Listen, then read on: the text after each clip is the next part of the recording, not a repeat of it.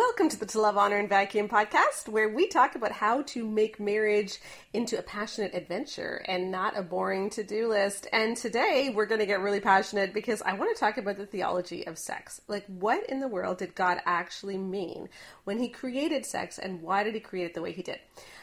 I've been talking on my blog a lot actually lately about this we got super clinical and we talked about the theology of the clitoris and the theology of the penis. And I actually want to talk about some of those things today and see if we can wrap everything up in a nice, pretty package. So, what was God's intention when it came to sex? God, I think, created us to long for one another. It's natural to long to want to be with someone of the opposite sex. And we feel that even as children. And I remember as a little girl wondering who I was going to kiss and you you know, you think about kissing someone and you just want that special someone in your life. That's a natural thing. It's there's nothing wrong with it. It is part of our innate makeup. I think that the reason that God made us this way is as a picture of how he feels about us. I've shared this on the podcast before, but I think it's an important point. Back when I was in junior high, I remember this one particular Sunday. I was sitting in church with all of my junior high friends, and the pastor turned to Genesis chapter 4, verse 1, and he was reading from the King James Version of the Bible. And that verse said, Adam knew his wife Eve, and they conceived unto them a son. And of course, we all started giggling because we thought that was hilarious. Like Adam knew his wife as if God was embarrassed of using the real word or something. But actually, when you look at that verse, something really interesting happens because the Hebrew there for the word know is hauda or yada. It means this deep, intimate longing this deep longing to be totally connected with another person. And that's actually the same Hebrew word that David uses in the Psalms when he says, Search me and know me, O God. It's this longing to be connected with God too. And I think that the reason that God uses that word know when it comes to sex is to show us that sex is supposed to be something more than physical. It's supposed to be a deep spiritual longing for connection in every way. But to go even more fundamental than that, I think that the reason that God made us to long for each other sexually in that way, to long to be totally connected, is so that we would get a picture of what our life with God is supposed to look like, what eternity is supposed to look like, even what the Trinity looks like.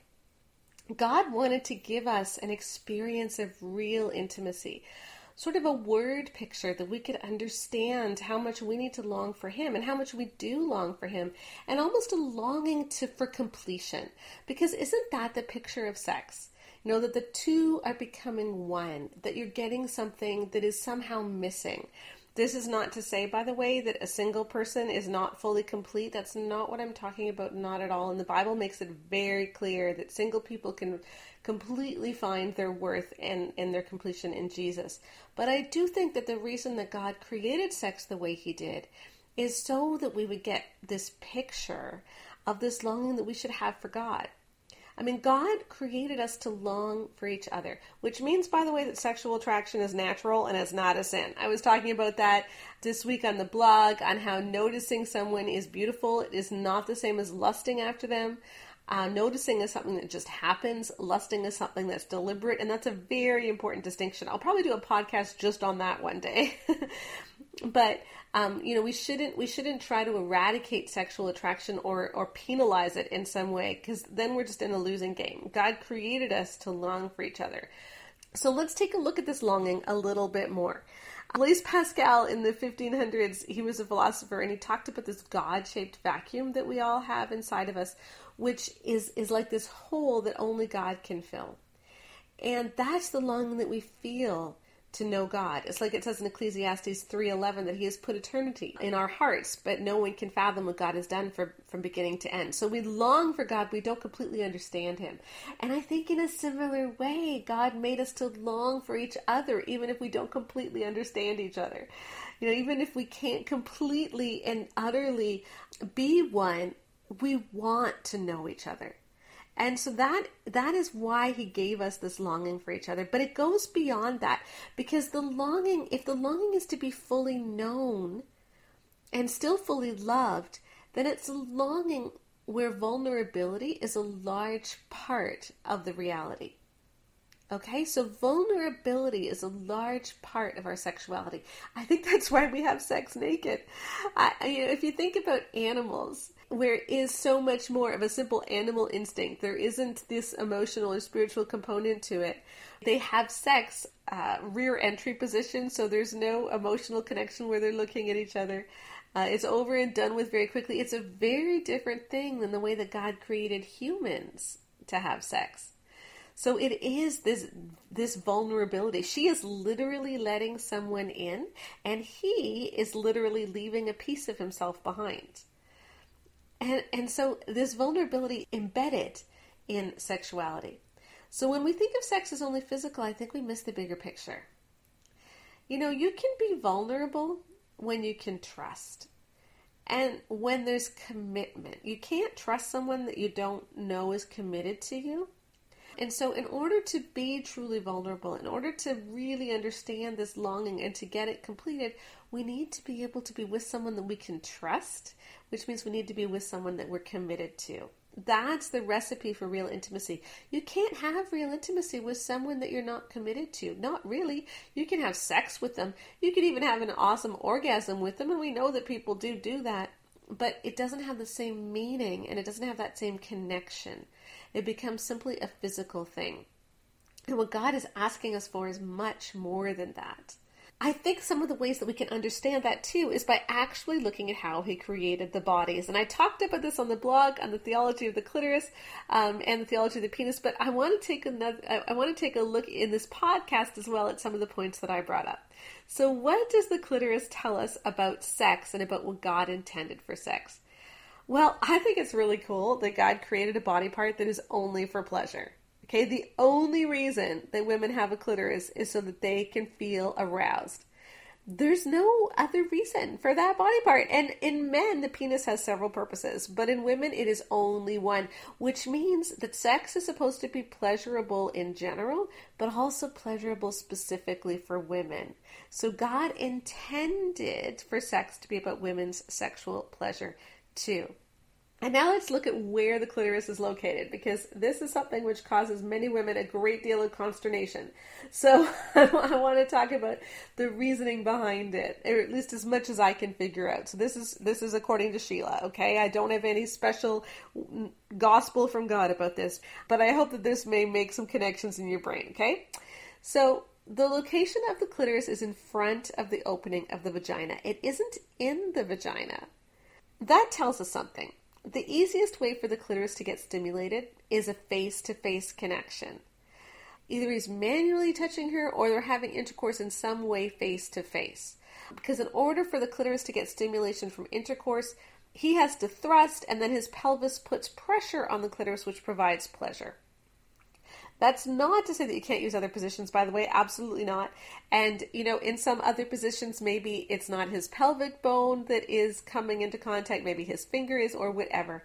But I'm just saying that the fact that this is the go to position means that God intended for sex to be personal. You know, like I said, all other animals rear entry, but for humans, it's quite different.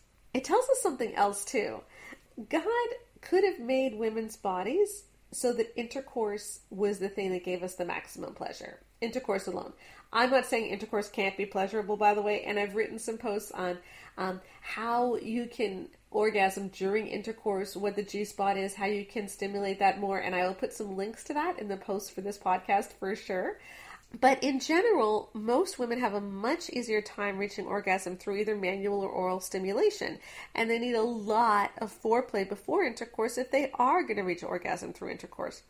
In the surveys that I did for the Good Girls Guide to Great Sex, I definitely found that a lot of women had trouble reaching orgasm, and that was often due to a lack of foreplay. But why would God do that? Like, why wouldn't God make it so that it was intercourse alone that was so great? And I think it's because for women to feel good, men have to pay attention to us in a way that does not give them direct physical pleasure. I think that's actually kind of cool. Like, guys have to slow down and guys have to show their wives some attention.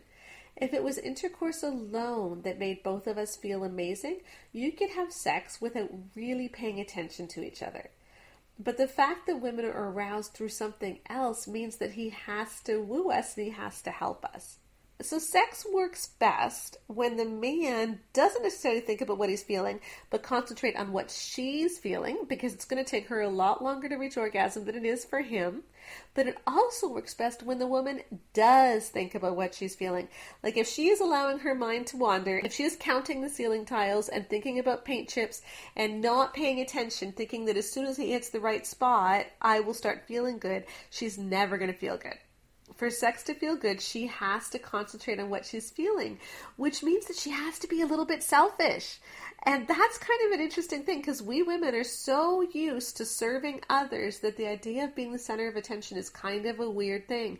And yet, the way that God made sex was that women are supposed to be the focus. I think it's God's way of saying, yeah, I love you and this is going to be for you too. And not only that, but you need to let go. You need to be able to be carried away. I mean, even orgasm. Orgasm is the ultimate in letting go. You can't have an orgasm if you're trying to be in control. And so it's like God's way of saying, hey, ladies, I want you to be the focus of attention for your husband right now. I want you to not worry about anything else except what you're feeling. I want you to stop multitasking and I want you to be able to let go of control. Those are lessons that we women want and we women need. and that's really what God made sex for for women. Okay, now what do men's body parts tell us about what God intended from sex? First of all, sex for a guy is still vulnerable. I mean, obviously, women's vulnerability is the most stressed here because, you know, for her it can hurt. There is definitely a letting of him in that isn't there in the same way for men. But nevertheless, sex is about being accepted to be let in. Because he is entering our bodies, it's like we're saying, I accept you, I want you. So it's our way of saying to a guy, you matter to me and I want I want to know all of you. So for guys, even more so for women, sex is that feeling like I am wanted and I am desired. That's why for most men, like when I said in the Good Girl's Guide to Great Sex that men make love in order to feel loved, that's what I was talking about. You know, women, we need to feel loved in order to make love. We need to feel accepted before we can become vulnerable. But for men, it's like making love is their way of checking in on the relationship to see, am I really loved? Do you still want me? Because we literally are accepting them as we make love. Another thing that I think is really interesting about guys is that their area of greatest pleasure is also their area of greatest vulnerability. I mean, any woman knows that if you want to bring a man to his knees and if you're being attacked, you go for the testicles, right? Like you knee him, you kick him, you do what you can because he that will drop a guy. Doesn't matter if he's six foot eight, 280 pounds, you kick him there and he will be at your feet in pain. so it's like God made men to remind them that their sexual parts, while they might give them a tremendous pleasure, while they may help them to feel connected to someone else, they're also their area of greatest weakness. And so they need to really take care to keep their sexuality tamed. I think it's to remind men that this part of themselves can all too easily take over the relationship and they can dominate a woman, and that can be their biggest downfall. So it's to remind him that he is vulnerable too. So he needs to use his body correctly, or he risks being hurt and hurting others. Another interesting lesson, which is kind of the flip side of what women learn, is just as women learn that we need to be able to give up control and to be the center of attention, men have to learn that they aren't supposed to be the center of attention. Both of you are going to get pleasure. He has to focus on you. So, what he is learning is to come down a, a notch. That sex is about serving somebody else. If he goes into a sex session with his wife and he's only interested in his own pleasure, she is really not going to receive any pleasure at all. But if he is concentrating on his wife, then they can both receive pleasure. And that's really the only way that it works.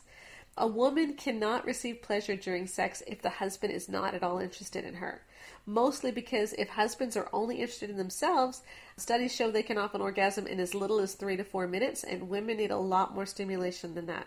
And so the only way for sex to work for both of you is if he lets go of control, if he doesn't let himself become the center of attention, and if he focuses on his wife.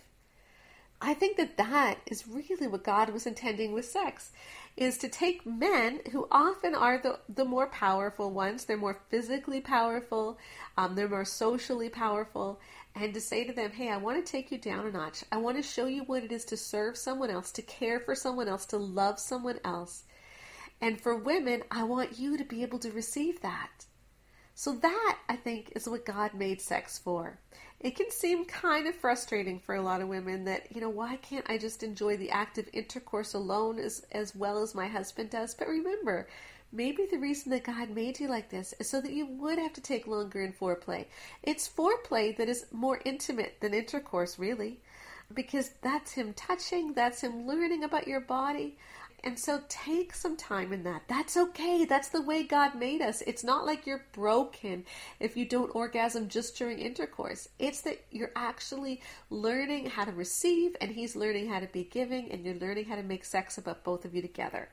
So, that I think is the theology of sex, the way that I see it. I would love to have your comments. Just send me an email, um, or sh- or better still, show up on the blog as some of the posts that will be linked to in this podcast, and then um, and then we can continue to talk about this. Maybe you're engaged and you're wondering what sex is actually going to be like, or maybe you've been married for a while, but you're wondering what all the fuss is about. I get it. And in the Good Girl's Guide to Great Sex, I lay out how God made sex to be awesome physically, spiritually, and emotionally. Check it out today. What makes a great marriage and what do total secularists and Christians have in common? It's time for Millennial Marriage, and I am inviting my daughter Rebecca on for this segment. Hey, Becca. Hello. and why don't you summarize this? This is a really interesting article that was in the New York Times opinion piece um, this week. So, can you summarize it for us? Yes. Okay. So, there's this study that happened to look at marital satisfaction in terms of religious ideology and how strongly they clung to religious ideology or okay. how strongly they were opposed like like the really far ends they looked at secular they looked at um, religious and then they looked at kind of the secular who leans towards religious values and religious who leans towards secular values okay okay okay so what they found was that secular people like the secular marriages who were incredibly progressive so, so you're super of, left wing. You're super you're left super super left wing kind of relationships. That kind of stereotypical looking relationship, and the incredibly religious families, like really religious conservative families. Both of them on either ends of the spectrum had the happiest marriages, which is kind of funny. And the squishy middle did not. Yes, and I think when they say conservative, they do talk about like traditional kind of ideas of having one spouse, like the the, the dad being in charge of like providing for the family and the mom wanting to be a stay-at-home mom but it wasn't just like evangelical conservatism like it wasn't conservative in the way that we often use the word conservative it wasn't it wasn't and it wasn't trump Jews. Yeah, it wasn't no, like it wasn't. Trump it wasn't evangelicals. Yeah, it it's, was... it's it's a lot of the values that you see kind of stereotypically put together with a lot of the demographic, but it included Orthodox Jews, Catholics, um, Protestants, and other religious denominations as well. It wasn't just um, conservative Christians versus liberal Christians. It right. was conservative religious folk. Okay, so you've got your conserv- your ultra conservative religious folk, but doesn't necessarily mean like yeah, like like super conservative in the way we think about it, but just people who take their faith seriously. People yeah. who take their faith really seriously, and then you've got these really progressive secular lefts, and they're the ones with the best marriages. Yeah, which is interesting because they seem to be complete opposites. But what was the one thing that they have in common? And this I thought was fascinating. Yes, what, so this is what researchers posited. Researchers thought, okay, how on earth are we finding that the two most opposing groups are the two that are the happiest? Uh-huh. And are, that are answering the questions about their relationships the same. And the answer that they posited was that the dads are really involved with the family. Yes. Because what do the progressive, um, the progressive, more liberal, secular world believe in right now is well equal share of responsibility. The dads are just as much the parent as the mom. The moms are just as much allowed to have a job as the dad. Like there's all these things where everything is equal and so mm-hmm. There's this pressure for the dads to really step up and be involved. And then on the incredibly um, more traditional religious side, you have mm-hmm. dads being charged like you are supposed to take care of your kids, like love your kids, pray for your kids, be yes. involved, have fun with your family. Family is the most important thing. All these different things. So they actually get the same message in terms of um, paternal Yeah. responsibility. They just they just have a different why, but it's the same Exactly. message. So yeah, so I I, I think I, I I want to talk about a couple of different aspects of this article. So first of all, your marriage is going to tend to be happy if the husband's involved with the kids. Yes. He just should be, you know. And I, I like to say that childcare is not like housework. It's okay if one person does all the housework. If if if um you know if one person works out of the home sixty hours a week and someone else is home, then that person who's home should probably be doing most of the housework. It just makes sense. But it's not okay for one person to do all of the childcare. Exactly. Because childcare is not a chore. Childcare is a relationship. Mm-hmm. and and I know that one one thing I so appreciated about your dad was just how much time he spent with you and how he really loved you guys and got engaged with you and he really knew you. Exactly. You know- Well, and because even though our dad was always on call because he was a doctor in a small town with very few pediatricians when we were really little kids, we have so many memories of fun things we used to do. And Mm-hmm. just even dad teaching me how to do long division and stuff like that. like the silly little things, right? Or just having conversations that kind of come up and spur of the moment because you're already hanging out and doing things and you're already playing a board game and Mm-hmm. yeah. So yeah, so it's so important for dads to to spend time with the kids. Maybe we'll do another podcast on that some other time too. But the other thing that I just want to point out because I think that this is a mistake that Christians can make a lot of times is we assume that being a Christian gives you the best marriage. And if you are following Jesus, it should give you a very, very good marriage. It mm-hmm. absolutely should. And we should have a better marriage than the vast majority. And in fact, this study does show that we do have a better marriage than the vast majority. But we don't have a better marriage than everybody. Exactly. and I, I think that when we make, like, see, only Christians have good marriages argument, we actually lose a lot of people in the debate like we lose the people who actually do have good marriages because they're looking at themselves saying, "Well, I have a great marriage and I don't have Jesus, so I guess I don't need Jesus." And so it's just not a very good argument. Yeah, and above that as well, we actually make our world a lot smaller because we have this idea, I think, sometimes that we can't learn from others who don't share our particular belief system.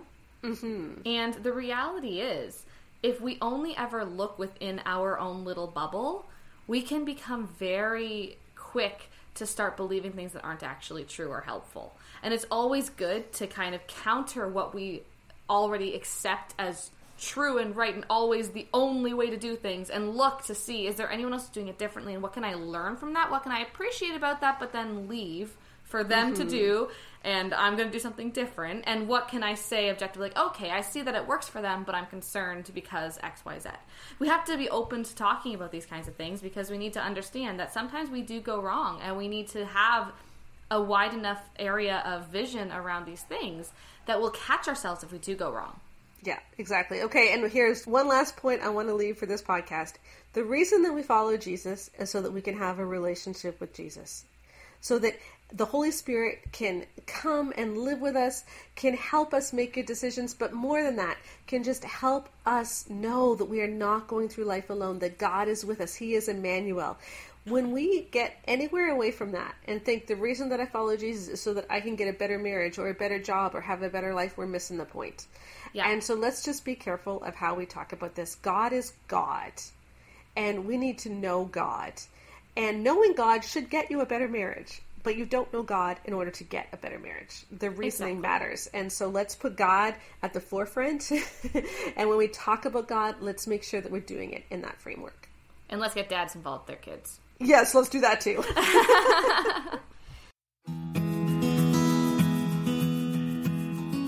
Can you think your way to a great marriage? Nine Thoughts That Can Change Your Marriage shows how we often think wrongly about submission, sex, conflict, even anger, and how changing how you think can actually change how you feel and act, too. Don't settle for an okay marriage. Get a great marriage with nine thoughts that can change your marriage. We've been talking about how God made sex, and today's reader question fits in really well with that.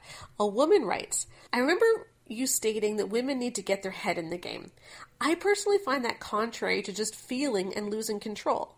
I'm in my 50s, and sex has always been extremely difficult for me.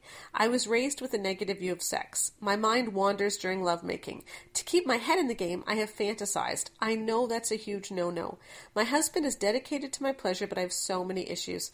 I also battle depression, and I'm on an antidepressant that has killed my libido, but I'm determined to change things for the better.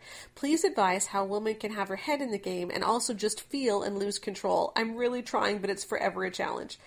Thank you for writing in because I think a lot of people have that question. And what I'm going to say applies mostly to that question. I think this woman might have some other issues that really do need to be dealt with. Antidepressants can take a real toll on um, people's libidos, as can depression. Um, so I really encourage someone who's battling that to also see their doctor because it could be that a different antidepressant could have less of an effect on libido.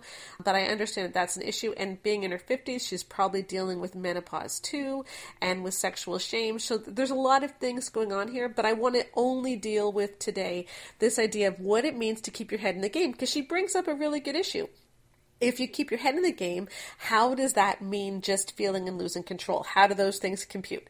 So let's look at this.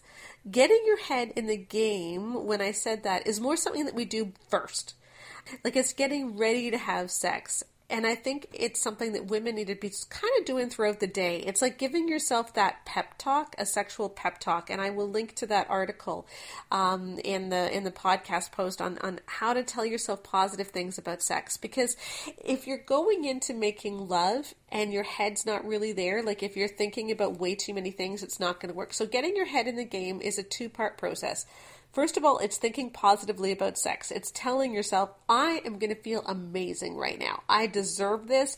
This is going to be awesome. I love my husband. We're going to do this. Because women's libidos, we don't tend to feel aroused beforehand in the way that, that men often do. Instead, we need to mentally say, okay, this is something I want to do and give ourselves over. That's actually part of, as we were talking in the main segment, about a woman accepting a guy. It's part of how he feels accepted because we're making that mental and emotional decision. This is something that I want. So that's part of it. The other part of getting your head in the game is getting everything else out of your head. So it's to stop that multitasking. So you're not going to think about your grocery list. If if a thought occurs to you about your son's test tomorrow and has he got his homework done, you're going to dismiss that thought. Like you're going to deliberately not multitask. So when I'm talking about getting your head in the game, I mean keeping concentrating on what is going on and rejecting all of these other thoughts that come in because we are such multitaskers that even if you're trying to enjoy things, other thoughts are bound to occur to us. So it's rejecting those thoughts. And then how do you concentrate on just feeling because how do you think so that you can feel that doesn't make a lot of sense and I, I totally understand her confusion but what i mean isn't so much about thinking as it is about focusing, because there is a difference. It's like when you're making love, you're going to turn everything else off and you're just going to allow yourself to feel.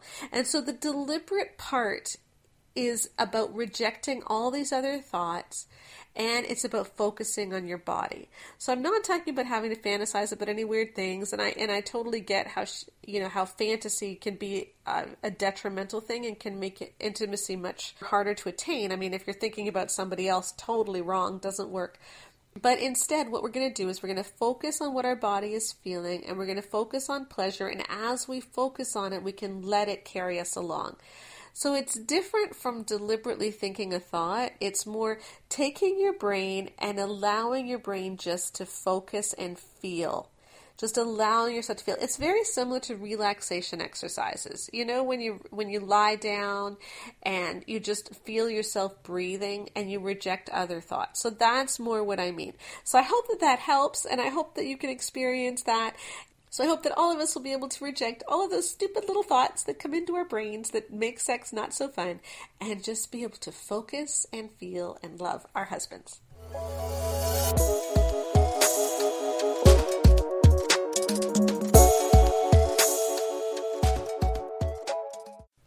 Week on the blog, I kind of like to turn the microphone over to you and share a comment that came in either on the blog or through email or social media or whatever.